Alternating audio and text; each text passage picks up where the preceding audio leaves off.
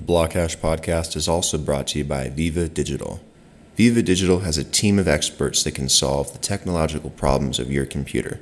They also offer the best advice to carry out those computer projects that you have planned. They are located in beautiful Medellin, Colombia, in Monterrey Mall. Be sure to follow them on Instagram at vivadigital.com.co and don't miss any promotion.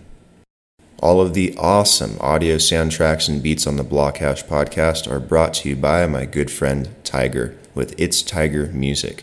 Go check out It's Tiger on SoundCloud, Spotify, and Apple Music. What's up, guys? It is Wednesday, July 22nd. This week on the podcast, I have Kaye Rosenbaum. I'm sorry, I hope you said your name right. um, but he's the author of Grokking Bitcoin, and we talk about Bitcoin, kind of the fundamentals behind it, why he wrote the book, and I think it's something that you guys will enjoy and can take some value out of. Also, thanks to Manning Publications, you guys have a 40% discount if you use code PODBLOCKHASH20. I will put that in the description as well. And stay tuned on social media because I will be giving away five free ebooks. There'll be a code for that, so stay tuned, keep your eyes peeled. As always, be sure to subscribe if you have not already and share this episode with somebody that you think would like to learn more about blockchain, Bitcoin, or grokking Bitcoin. Enjoy. We're we're doing just fine without uh, strict uh, uh, lockdowns. What's it like living in Sweden, though? Like, I, I know very little about Sweden. uh, Sweden is cold in the winter and uh, um, uh, nice, warm in in the summer. Right now, it's summer, of course, so uh, we have a very nice uh, summer day today in the archipelago, uh, 24 degrees or something like that Celsius. That is. mm-hmm. Um, so yeah, uh, I love the Swedish summer. Uh, I love the Swedish winter too, but uh, summer is awesome. gotcha. And yeah, you have a lot of different um, colors in different time of the year. Do you guys? so you, you do get some seasons. Yeah, yeah, a lot of them. I mean, yeah. That's good. No, we don't get seasons in Nevada. It's just hot desert air. yeah, all year round. Same thing with Medellin. It's just tropical in 75 to 80 years year round. It oh, doesn't yeah. really change. Yeah. But I know that's nice. Um, yeah, how, how, are people handling the whole pandemic and everything there? I know Europe got hit pretty hard, but I haven't really heard much about Sweden. Well, yeah. Um, it's pretty relaxed, as I said. But some people are, of course, freaking out, and some are more, uh, you know, uh, doesn't aren't too bothered bothered with it. So uh, I think people are handling it pretty well, and we are not much more. We're not hit harder than than uh, any other country. Mm-hmm. Uh, so uh, I think we're doing quite well, actually. Do you know how many cases you guys got? I lost count. Uh, I think we had about five, six thousand deaths so far, mm-hmm. uh, which is, uh, but we're ten million people, so per million. So per million, it's uh, uh, five or six hundred per million. Gotcha. Yeah, I. Uh, and it's mostly elderly, elderly, of course. Okay. Yeah, yeah, most most of the casualties are elderly uh, worldwide anyway. Yeah, or or people who are already sick. Right. Somehow. Yeah. I stopped counting a while ago just because the numbers keep changing every day. Um, yeah. They flatlined for a while and they spiked again over the summer. Not really surprised. It's gotten pretty bad in the U.S. Um, yeah. Colombia has actually done pretty well, and then we had an outbreak, uh, a bit more of one in late June. So now they've kind of clamped back down and lockdown got a little bit stricter. But yeah, other than that, it's not too bad here. I think overall they've had like maybe 60,000 cases in the country total, couple thousand deaths maybe total out of, I think is like 40, 50 million people. So not too bad. Um, definitely yeah. weathering it better than most countries. But anyways, um, thank you for coming on the podcast. Really appreciate you, know, taking the time to do it and everything. So like before we kind of jump into like your book and everything and and blockchain and Bitcoin, um, so the audience can kind of get an idea of like who you are. Um, can you kind of give like a little bit about your background, um, where you came from, kind of where you are now? Obviously, we know you're in Sweden um, or like what you're working on now? Uh, just kind of give them like a general idea. Yeah. Uh, so uh, my background is in computer science. I worked as a software developer uh, for 20 plus years. Mm-hmm. I discovered Bitcoin in 2013, I think it was, mm-hmm. and uh, got pretty hit by it. I started uh, digging into the technical details of Bitcoin in 2014. You know, when I when I started realizing I could actually understand this system, uh, it was quite uh, quite an eye opener for me to to actually understand that I could could uh, could uh, grok this system mm-hmm. that's Bitcoin. So I continued on, on that journey and digging deep, deep, dig deeper and deeper um, and started blogging about Bitcoin.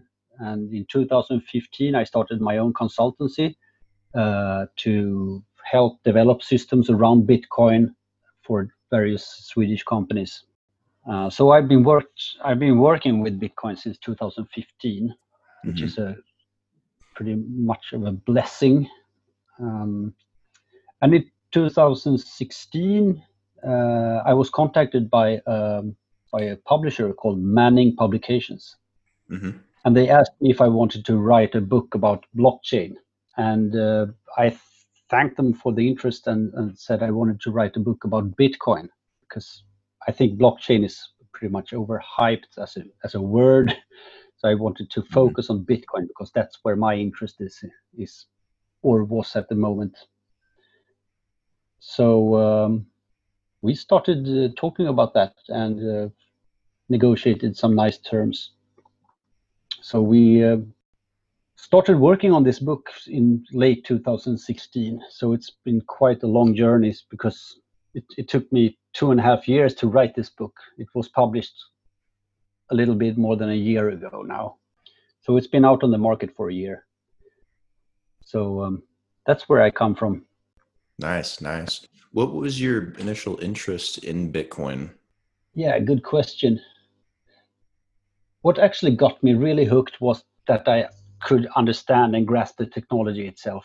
Um, no, actually, to be quite honest, uh, the the first my first uh, uh, interest in Bitcoin was speculative asset. You know, I bought some just to see if it catches on. You know, um, but that got me digging deeper. That got me into the technology. So it's uh, that was my leeway in into Bitcoin. Uh, so that's so actually it's a speculation that got me in the very beginning, but then uh, the technology took took over my interest. So uh, I've been into the tech now for since 2014 or so. Yeah. Yeah, I remember. I think 2013 was about the same time that I got interested in Bitcoin and that I really started learning about it. Um, yeah. I think that was about the time it really had its first run up in price, where it went to like twelve hundred dollars, and then and then it crashed and went back down to like three hundred or two hundred bucks or something for a couple of years. Um, I still yeah. Run. It was like the first time it got in the news too. They were like, "This magical internet money called Bitcoin is." Well, it's worth like twelve hundred dollars now. It used to be worth a couple dollars. I remember the yeah. that that whole news cycle and everything that that really got me interested in, in why that was happening um, yeah it was like right off of the the heels of the recession we were having in america and people were very skeptical of the banking system and all of a sudden there's this magical internet money that's doing really well so yeah. it, i remember that sparked my interest and a lot of people's interest so that's kind of that was like my diving point where i kind of got in yeah. So we're pretty much the same there. Yeah. Yeah, I think very similar there. It was wild, uh, rising from 200 bucks to 1200 or whatever it was, hmm 1100 maybe. Yeah, that was really wild. and we see more. Uh, yeah, then we had this um, December 2017 bull run as well. Yeah, that one was was wild too. that one was fun and it happened very quickly. um, Yeah. that was definitely a case where you had a ton of buy orders and practically zero sell orders coming in, and it moved very very fast. Um, Yeah. And tons of volume, trade volume in a 24 hour period. But I mean, it helped that it wasn't just Bitcoin. I mean, there was a whole ecosystem that was starting to exist. Um, did you ever check out or find any of the other cryptocurrencies interesting other than Bitcoin? Like, did you ever um, take a look at Litecoin or Ripple or Dash and see any similarities or differences or things you liked or disliked? No, not really. None of those coins have, have uh, actually caught my interest um, that much because uh, I I'm a strong believer in the network effect of Bitcoin, Mhm. and uh, uh, there are just so many uh, altcoins that I just you can't study them all. Right. So uh, I'll I'll focus on Bitcoin, and that's where my interest lies. And I I just tend to to ignore uh, altcoins. Well, actually, I do have some interest in in um, in Namecoin, one of the very first altcoins. Actually, I think it was the first altcoin. I'm not sure. Uh, Namecoin is a decentralized uh, uh, naming system hmm aimed to replace DNS. Right. If you ever heard of it, I, I don't know, but uh, now it's pretty much uh, gone or dead. But it no, it's not dead. It it is alive. The the the blockchain is churning along. Yeah, it's it's there still. I, I remember name service when it first came out. It was um, I, after Bitcoin. I mean, there was you know Ethereum came out, and then people started getting really creative. Like, what could you do with blockchain? What kind of solutions could you create? And like Namecoin was one of them, having this decentralized domain system. Um, Yeah, uh, Ethereum's kind of really taken that over in popularity with the ENS system because you can link an ENS domain to a real world domain uh, through IPFS if you're familiar with all that stuff. So it's um, it's kind of taken away some of the luster from what Namecoin did originally, but it's not dead. I mean, it's still there. It could definitely make a comeback. I mean, who really knows? yeah, exactly. So I thought I thought that was an, an interesting experiment at least because uh, it it's a it was a quite viable solution. I think. Um, Mhm. yeah. It it could definitely make a comeback. I mean, block. I mean, other than just Bitcoin, like blockchain in general, the whole fintech industry seems to be growing tremendously. 'cause there's so many solutions that be, can be created, and you could probably talk all day long about all the different things out there and all the things being done. Which is there's no point in doing that. Um, Mm. but I don't know. I, I've definitely been very interested in all of those. Um, I, I love seeing the different solutions people come up with, but I always end up coming back to Bitcoin because it solves a very important issue, and I think you'd agree it's it's that of money. Um, yeah, exactly. and the whole network effect. Um, I, I find all that interesting too, um, and it's it's cult following, and the fact that it's growing year over year. But I mean, for you, what was what about the network effect of Bitcoin um, regarding like the popularity of Bitcoin, it- the following it has, uh, the network that it's built over time? Um, is that something that really drew you to Bitcoin and that still draws you to Bitcoin? I, I don't think um, I don't think adoption itself is what drives me to Bitcoin. Uh, Mhm. What drives me to Bitcoin is the possibilities for people who need Bitcoin, um, like people in Venezuela or other uh, parts of the world with totalitarian regimes or uh, or countries under blockade like Iran. Those people actually have a problem that Yeah. needs solving and Bitcoin might be part of that solution. And I think, um, I think, uh, so far Bitcoin seems to be their only shot right now, mm-hmm. and that's that's what I find interesting. Not, I don't, I don't, I don't wish for Bitcoin to become adopted because of adoption, but but I think it will get adopted because people need Bitcoin.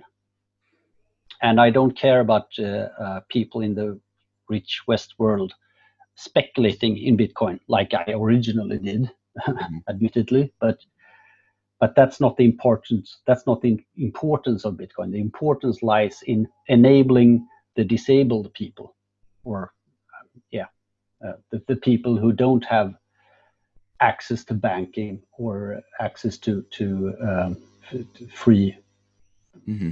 free money. It's the wrong word, but open money or uh, access to money, electronic money. Yeah, Bitcoin definitely gives you sovereignty over your money. That's definitely one of the biggest um, aspects to it that I think a lot of people like, especially if you're in a country like North Korea or Iran or or China you know, and you want control of your money or you want privacy or you want um, anonymity or you or you just want you know control over the value that you have i mean it's definitely helped a lot of people including in venezuela too. I've heard tons of stories of people that have been able to start a new life simply by buying bitcoin preserving their wealth crossing the border and then being able to start over again. Um, yeah those are small yeah. Those are some small cases for sure, but it's definitely um, optimistic of where the future is going. I'm, it's I'm not sure how countries will react to it though, because I mean, there's a lot of you know pushback to allowing Bitcoin in certain places where it's probably needed most. Um, yeah, but I don't, I don't know. Hopefully that that adoption comes to a degree, or at least governments aren't closed off to allowing people to buy Bitcoin for monetary purposes. Yeah, and we'll we can only guess what happens. I mean, uh, they will. Some countries will probably do all they can to ban it or mm-hmm. hinder it, or. But um, I, I, guess it's going to be different in different uh, jurisdictions. Uh, jurisdictions, sorry. Mm-hmm. Um, yeah so uh, and I, I guess we're gonna we're gonna see all kinds of reactions from from officials uh, in different countries. So uh, we'll see what happens. Uh, yeah we can only speculate. It's one thing's for sure they cannot stop bitcoin mm-hmm. but they can they can punish people. Yeah they can. Yeah they, they've they've definitely been doing that in china. Um, I, I know that it's not illegal to own Bitcoin in China, but if you're buying or selling it, or you're or you're mining it, you can definitely get arrested. Um, it's kind yeah. of weird how they've gone about that because I know the courts have ruled differently than what the government would like in China regarding yeah. crypto overall. And it's been yeah. incredibly controversial in the U.S. on what to do about it, and most places in the world. Um, but I mean, it's it's a lot of getting more favor every single year. I mean, it's even gotten governments talking about national uh, currencies like a digital dollar, digital Chinese yuan. Um, so I mean, it's definitely created a lot of debate um, and a lot of talk about you know where the future of money is going. Yeah, the Swedish central bank is also discussing uh, uh, electronic crowns. They call it the e-crown, mm-hmm. uh, which is still just on the drawing board. I mean, they haven't a proper solution yet, but they're talking about it, and it's they made a lot of fuss about it, but uh, there's there's uh, nothing there yet. It's just just just talk so far, but uh, yeah, they're definitely discussing it uh, all over the place.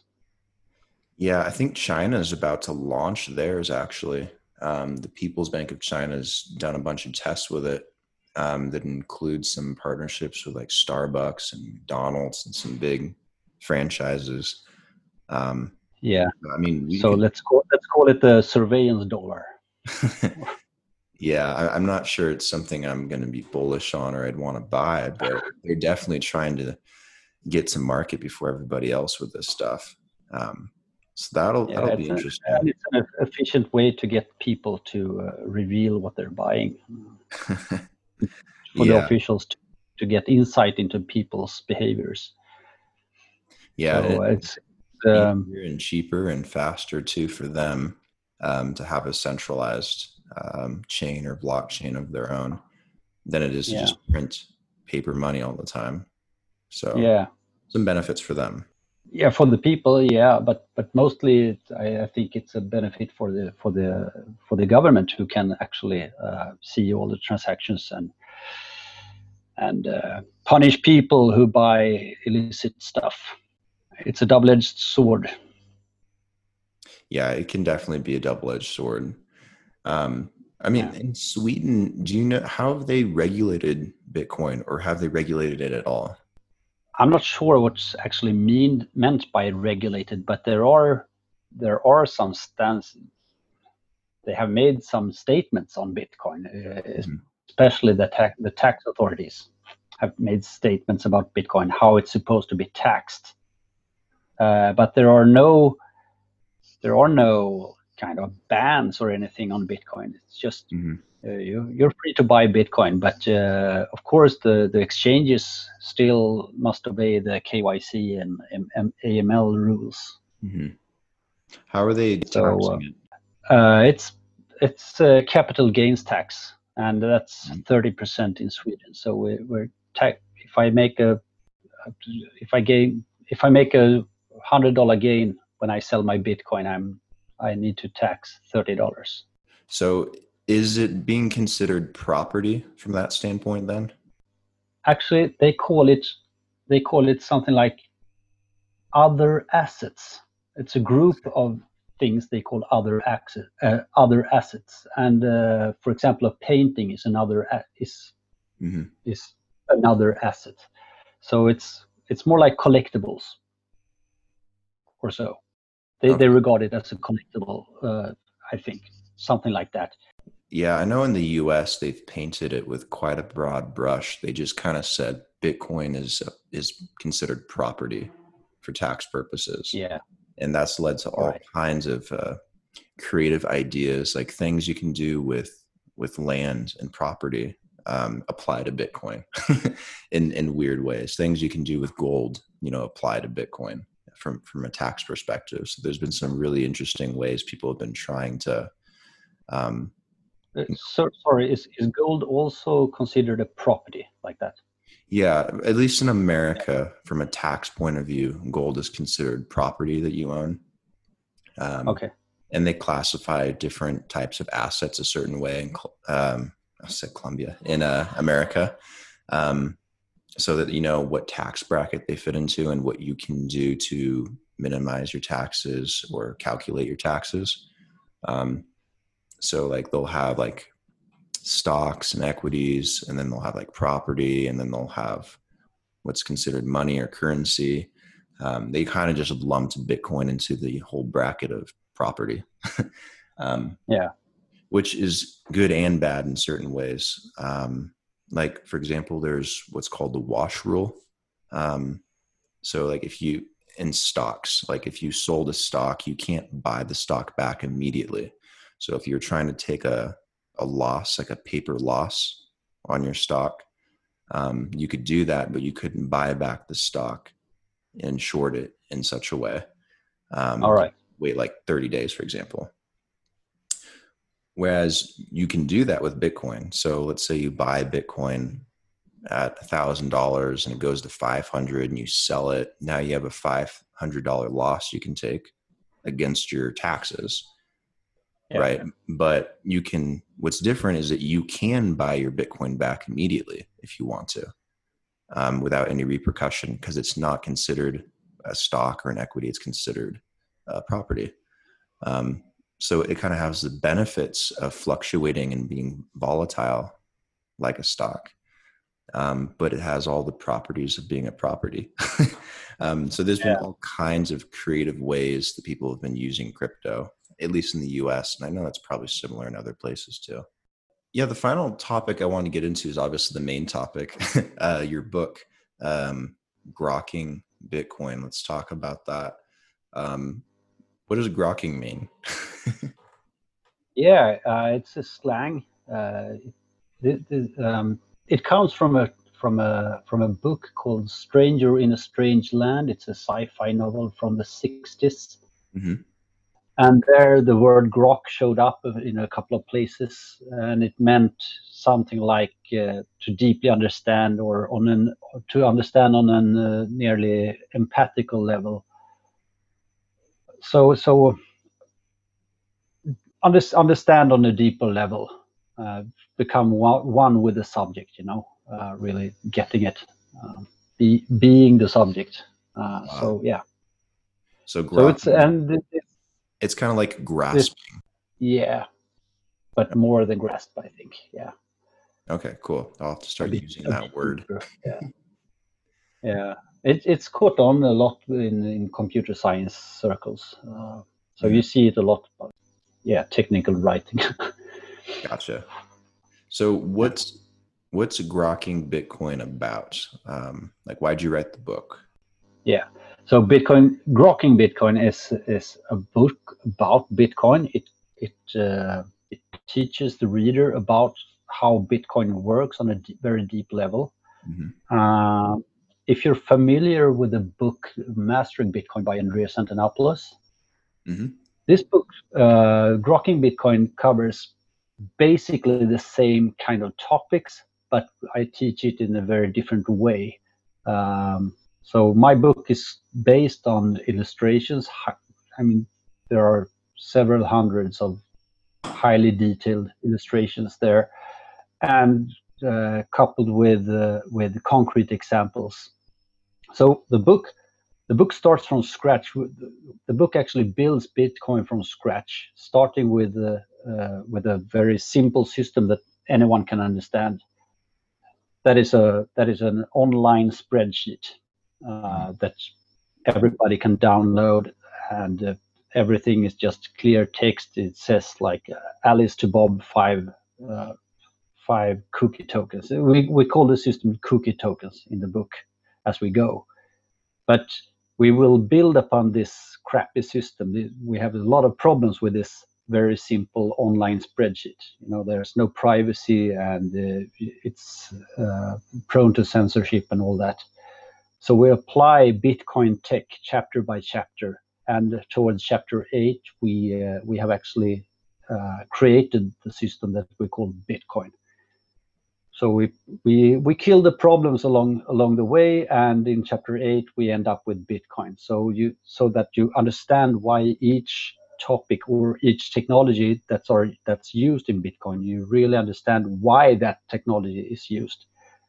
For example, why proof of work is used to uh, to decentralize the the creation of blocks mm. and so forth. So yeah, so that that's the path. And then after chapter eight, we have a few more chapters that dis- discuss uh, uh, a little a bit deeper. Uh, for example, SegWit uh, and stuff like that. So it's it's a journey, and um, you, you should probably read this book sequentially.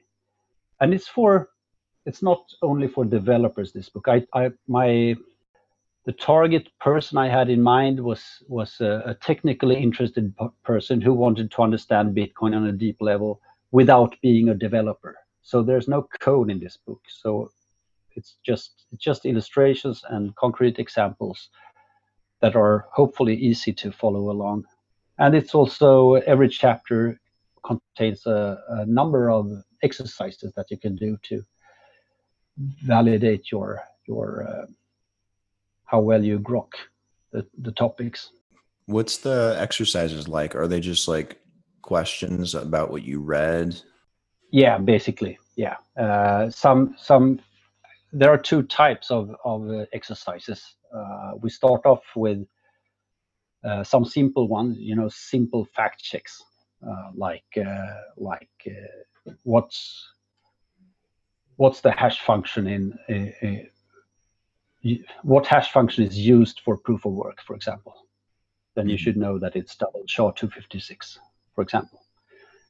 uh, and uh, then then I have a se- uh, sequence of uh, tougher questions which requires more thinking or and so so both both simple fast fact checks and more uh, in-depth questions uh, or exercises so i mean regarding your target audience is it something that's fairly easy for a kid to read or is it more built for someone that's you know going into college or coming out of schooling or like what's the age range?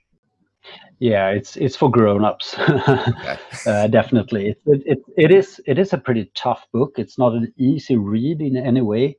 Mm-hmm. uh, it is a tough book but anyone with a technical uh, interest should be able to to grok bitcoin if they give it enough time and just walk through the book uh, at their own pace. So but but it but it is um, it is tough.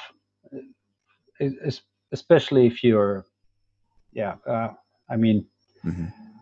if you're not that techy uh, you might find it a bit difficult but if, if if you have a good understanding on what a database is or what a what a computer network is uh, you should be fine actually. Um, when you were you know in the process of you know writing this and putting this together there, is there anything about bitcoin that you learned maybe more about or that you learned that you didn't know prior?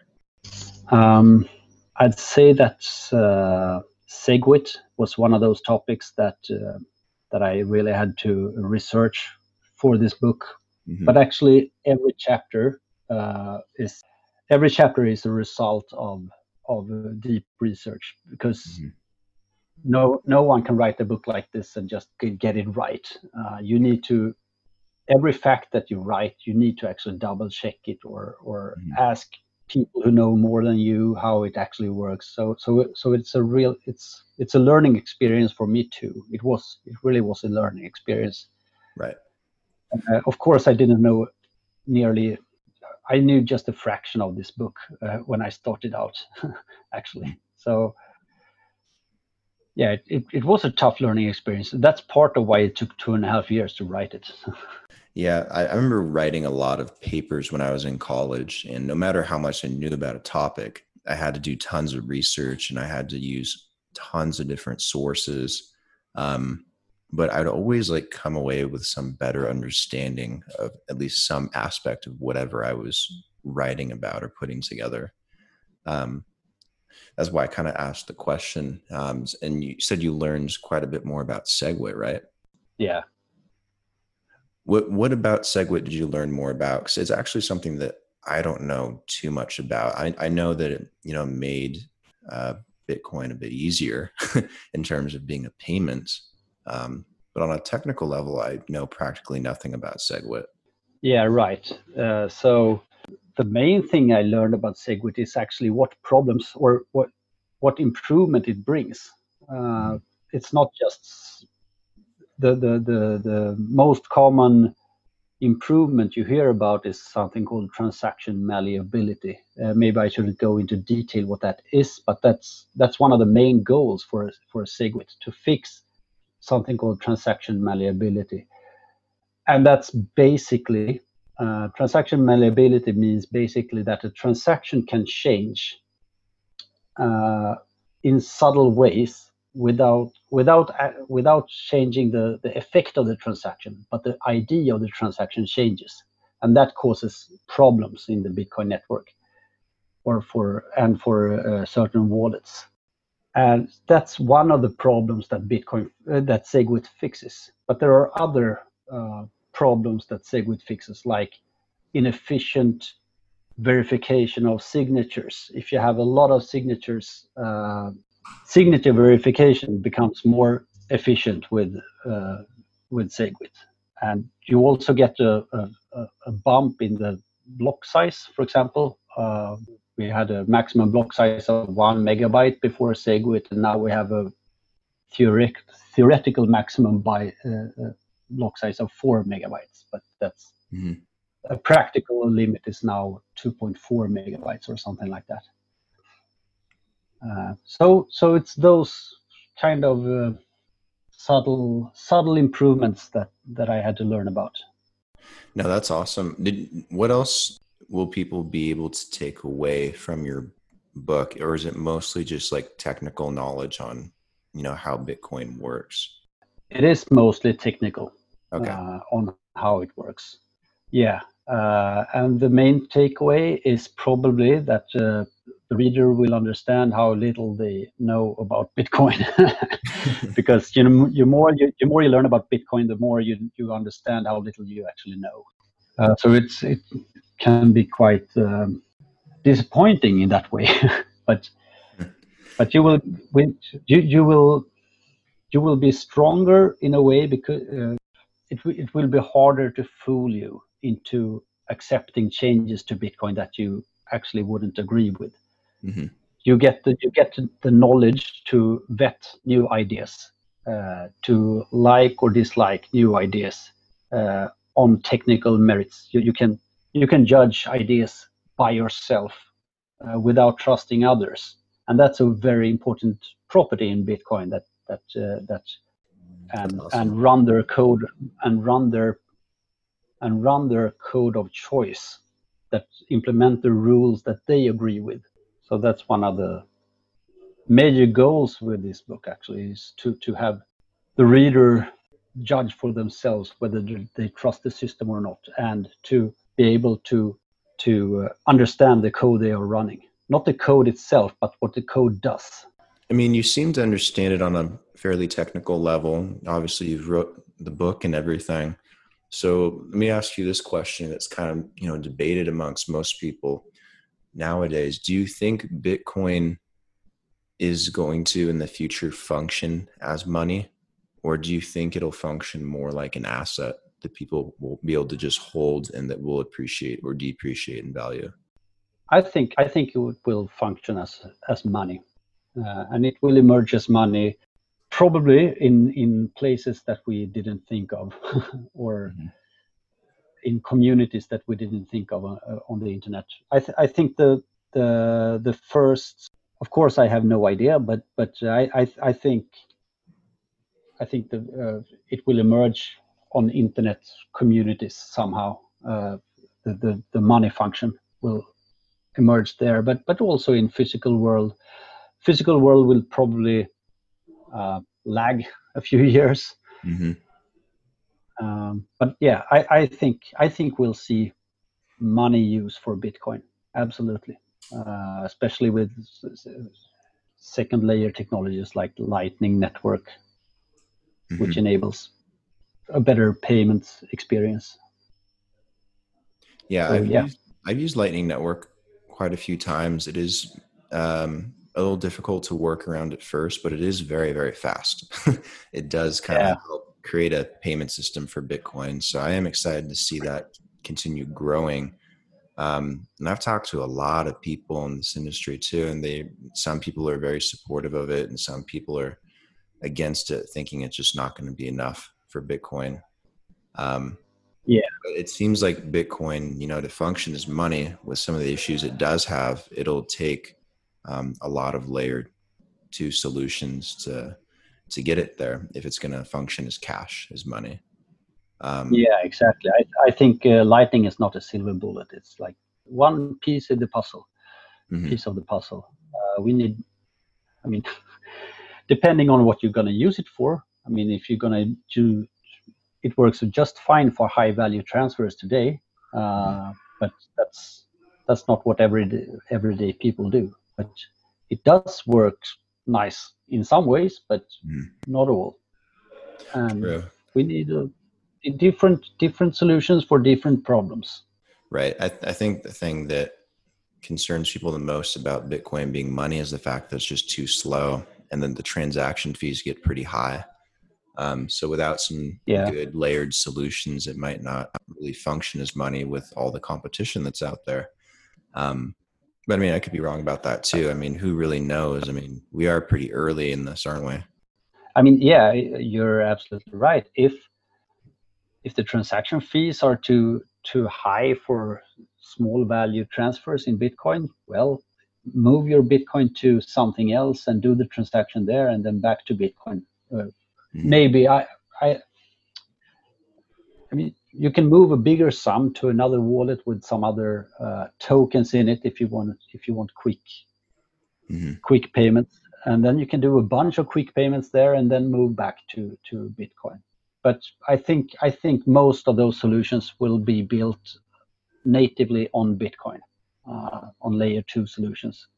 Yeah. Any anyways regarding your book, um, you know where where can people buy it, and can they buy it with Bitcoin? That's a very good question. No, you can't buy it with Bitcoin actually. uh, uh, but it's available on Manning's website. Mm-hmm. It's manning.com slash books slash grokking dash Bitcoin. Okay that's that's the landing page for the book. Uh, you can buy it there. If you want to try before buy, this book is also available open source. Uh, so it's it is available on GitHub. Just search "grokking Bitcoin" on GitHub, and you'll find it there. And I'll also put I've also put up. Uh, ah, never mind. Uh, yeah, so you can find it on GitHub if you just want to, you know, uh, get a get an idea on what on the content. Geez, Manning at some point should implement a, a, Bitcoin pay feature so people can actually buy your book in yeah. Bitcoin. it's kind of funny. Yeah, that'd be awesome. Yeah. Yeah, I'll give them a little push and see if they're interested in doing that. uh, yeah, I'll I'll gladly help them out. Uh, yeah. Mm-hmm. But uh, also, if they have any questions uh, about the book, they can reach out to me on at uh, on Twitter. I'm at Kalle Rosenbaum, one word. Awesome. You're on Twitter. Are you on Instagram at all or any other platforms? No. I'm uh, I'm mostly mostly on Twitter, uh, a little bit on Mastodon. There I'm uh, Kalle at Kalle at mastodon.cloud. Awesome. Well, thank you for taking the time to come on and you know talk about your book and you know have an awesome talk about Bitcoin and everything and um, where it's going and learning a little bit more about you and your background. Um, I think it was a fun conversation. I think a lot of people will enjoy it. Um, so again, yeah. thank you for, for coming on and we'll have to do it again soon. Yeah, thank you so much for having me on. It was a pleasure talking to you. Absolutely. Anytime, anytime. Um, stay safe in quarantine. Uh, have fun in Sweden. yeah, you too. Have fun in Colombia. We'll I hope you get back home soon. Yeah, me too. Um, hopefully, hopefully in September we'll see what's if this virus gets any better. nice. Right. Stay safe, man. All right, you too. Talk to you later. Bye. Yeah. Bye.